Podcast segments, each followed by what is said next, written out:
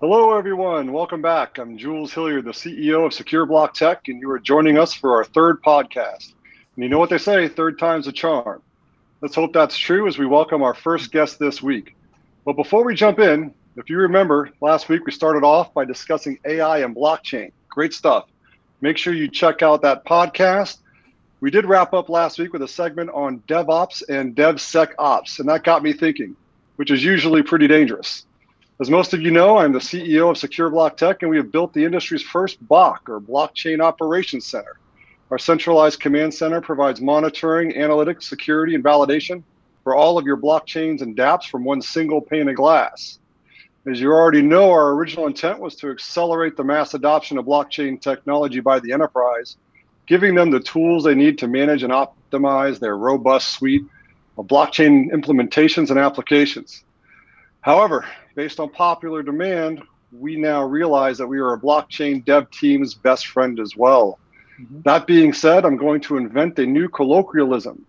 First, there was DevOps, then came along DevSecOps, and now for the first time, well, I think for the first time, let me introduce to you DevChain Ops. DevChain Ops is a set of practices that combines blockchain development and IT operations. okay, enough about that. Let's jump in.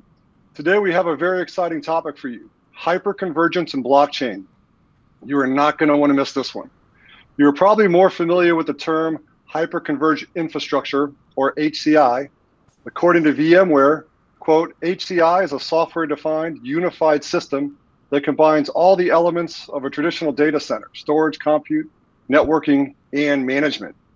And why am I quoting VMware, you ask? Perhaps that is because, along with my esteemed podcast co host and co workers, Mr. Joel Semangan and Mr. John Hooks, we have our very first guest and a great friend of Joel and I joining us today.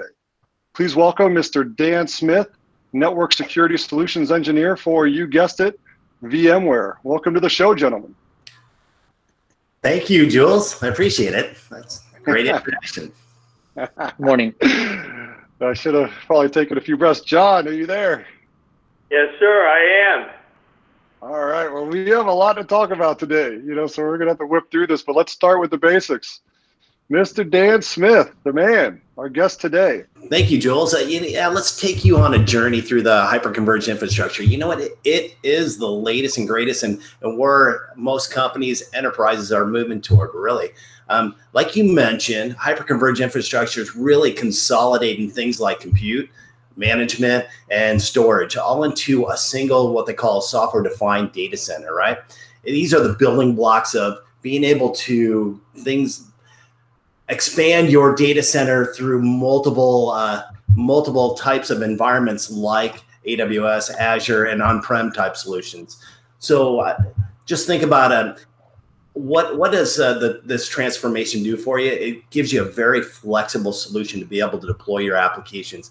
It unifies your teams so you guys are in all one single environment to be able to do this. It allows you to over provision your data centers and it, it gives you a very flexible environment. So what some of the use cases that I see personally in the hyperconverged infrastructure is is it, it allows you to deploy your business critical app, applications in any kind of environment. And organizations can push these different types of environments out to, at, like I mentioned, AWS, Azure, Google, uh, on-prem, allows software development type things. Um, it also provides you with things like disaster recovery. Think about it. Um, now you could have your data center, again, scaled across multiple areas. Um, it gives you edge computing. So um, this is where by 2024, this is where you're going to see a lot of different uh, applications are going to be uh, into these hyper converged environments. And also you have containers and app development moving out to these hyper uh, converged environments where you can easily and quickly spin up applications. That makes sense? And absolutely. A lot of lot of great stuff to work with here. Mr. Hooks, or as we refer to him internally and sometimes behind his back, the Vin Diesel of data science. Let's take a little turn here and put this into your breadbasket artificial intelligence. I would like to hear from you on how AI enabled HCI environment in the enterprise under AI control could be a powerful asset. what use cases do you see that take advantage of this convergence? Yeah, Jules, uh, thanks for the question. As we discussed in last week's podcast episode, AI is primarily about finding and responding to patterns. And patterns, as we know, are present in so many aspects of IT infrastructure. Uh, so therefore, an AI-empowered HCI environment can accomplish several goals. The first of which is automated archiving of data. So if you combine AI and HCI, you can provide spontaneous scaling of archive storage and corresponding downsizing of transactional resources, resulting in a zero-sum resource consumption. Uh, the other positive goal would be self-configuration of networks, uh, which is going to be commonplace. AI-enabled hyperconverged infrastructure can enable a no-touch reconfiguration of independent networks into a single optimized network, for example. And then lastly, blockchain is um, going to be a way that we can bring all these elements together. And uh, of course, you know, that's what we're here to discuss today. Good stuff, good stuff. And, and I appreciate you not teasing us with any slides this week. Thanks, John. Uh, Joel, I want to turn it over with you. And as always, uh, wrap this segment up with some security.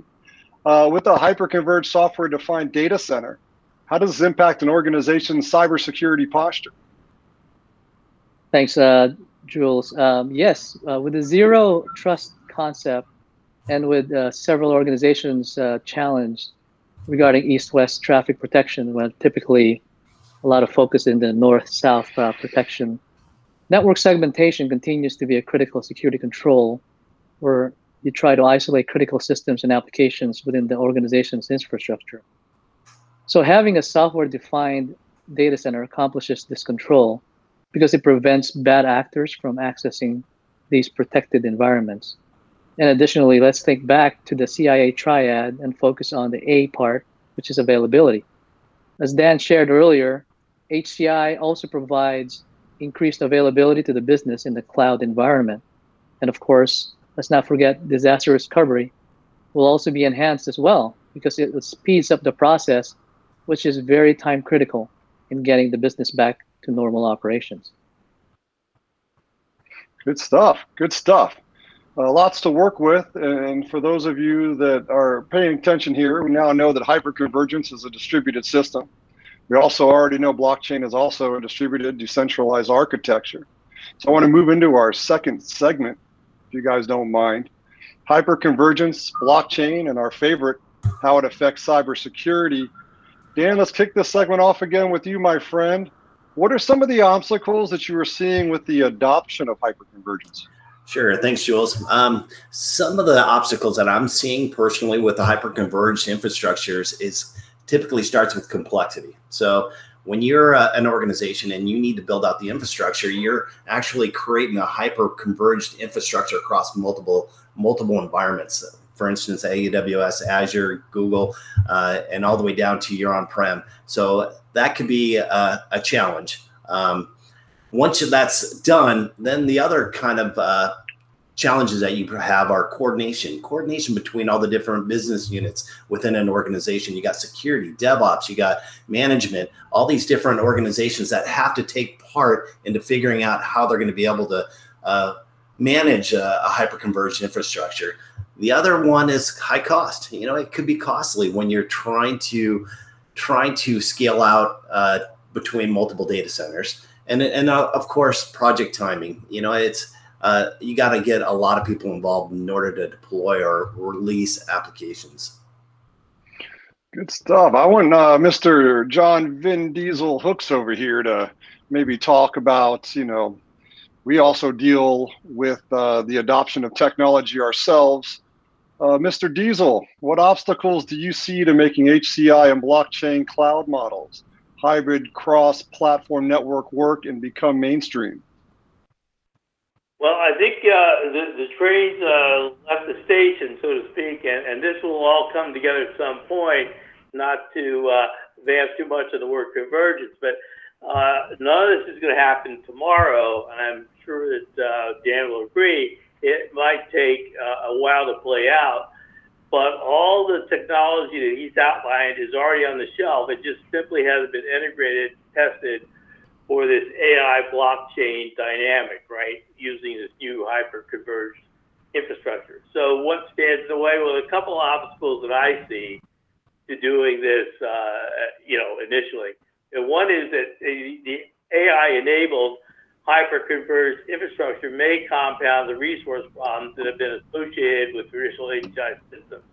Um, while an HCI system is optimized for a balance of resources, it may need more of a single resource for AI-driven HCI systems to really work. Uh, adding more CPU storage or bandwidth adds cost and wastes resources. The second obstacle is HCI systems need power, often more than just your traditional server setup might require. So AI-enabled hyperconverged infrastructure is likely to exacerbate that problem because we all know when you're crunching a model on a GPU, you can go into the hundreds of thousands of dollars getting that particular model to run properly.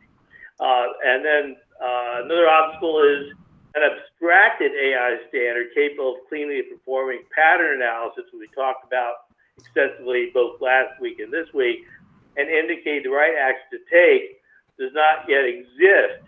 So there isn't a clear path to defining it, let alone achieving it. And then also, um, you know, a mix of HCI vendor platforms may create issues for the AI-enabled hyper-converged infrastructure in terms of clean integration and the systems being able to talk to one another. You know, the concept of hybrid cloud, multiple vendors, etc. You know, we have to see how that plays out because again, when you're using an AI system that's driven, uh, you know, traditionally uh, it tends to be monolithic. Where we're seeing that, you know, uh, containerization is going to help uh, break that deadlock, but it isn't quite there yet. So, uh, blockchain itself is going to have to co-involve in harmony with HCI and AI technologies in order for all three to play together. In other words, we have to have a clear understanding where blockchain goes in terms of its technology before it gets integrated into AI and HCI. So, in short, there's still a lot of work to be done to make the AI-enabled hyper converged infrastructure reality. But you know, as, as you know, Jules, we're working hard with our group internally to, to bring that to uh, fruition. Uh, that's great, uh, John. Um, let me jump in here and uh, think uh, pose a question to Dan. Uh, again, wearing my cybersecurity hat here. Hey Dan, so with the increased demand uh, for telework or remote access, given the state that we're in with uh, COVID, uh, you know, by a lot of organizations um, having challenges in the demand for teleworking, what's HCI's impact from a cybersecurity perspective? Especially particularly for those uh, remote users who have poor cyber or data hygiene? That's a good question. You know, uh, as you know, we're in some unusual times. Um, a lot of organizations are moving out their workforce remotely. They, they need to work remotely. They can't go into these mm-hmm. offices anymore. Uh, what a hyper converged infrastructure provides you with is a VDI type environment where you can actually like build out something like say uh, Citrix or uh, Horizon One, one of those different types of VDI environments, which could be large layer two environments. Some of the biggest challenges with having a VDI environment is say say you have like you mentioned bad hygiene from a user. He clicks on a 99 cent uh, iPad link, and next thing you know, he has uh, a malware, say SamSam, and, and it's utilizing things like I don't know Eternal Blue to be able to discover other other vulnerable hosts into the network.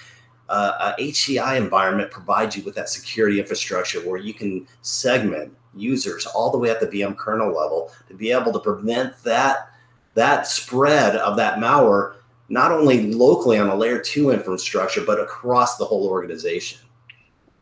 All right and and not only that it does give you scalability for all the users so for instance um, when you when you deploy things like vdi environments you have scalability issues where you need to be able to have the best performances and best across multiple data centers so. Yeah, it was. Uh, we were cracking up a little earlier. Uh, some of you don't know, but Dan and I worked together uh, many years ago in the early evolutionary cycle of load balancing, and, and, Joel was one of our largest clients. So we always crack up about high availability and, and sp- uh, spreading the load, and resource management continues to circle back into our lives. And and here we are again. You know, both with hyperconvergence and our BOC blockchain operations center which, which also helps manage that process. Now, you guys gave us a tremendous amount of information uh, to think about. I want to encourage everybody to go out there and, and do research on this, as this is the future of technology as we know it. John, Joel, and our very first guest, Mr. Dan Smith. I want to thank you for uh, joining me today on our new ish podcast as we continue to explore enterprise blockchain and its impact on network application architecture cybersecurity, and let's not forget dev chain ops. Thanks, guys. Thanks, Jules. Thanks, Jules. Thanks, Dan. Thank Thanks, you. John. Absolutely. See you guys As next always, time. absolutely. As always, we hope that you, the audience, found this talk interesting and informative. Please join us again next week as we continue to build the bridge between blockchain technology and the enterprise. As always, you can learn more and or contact us at secureblocktech.com. Have a great week and please reach out with any and all feedback, questions, or desire to join the blockchain revolution. Hope to see you next week.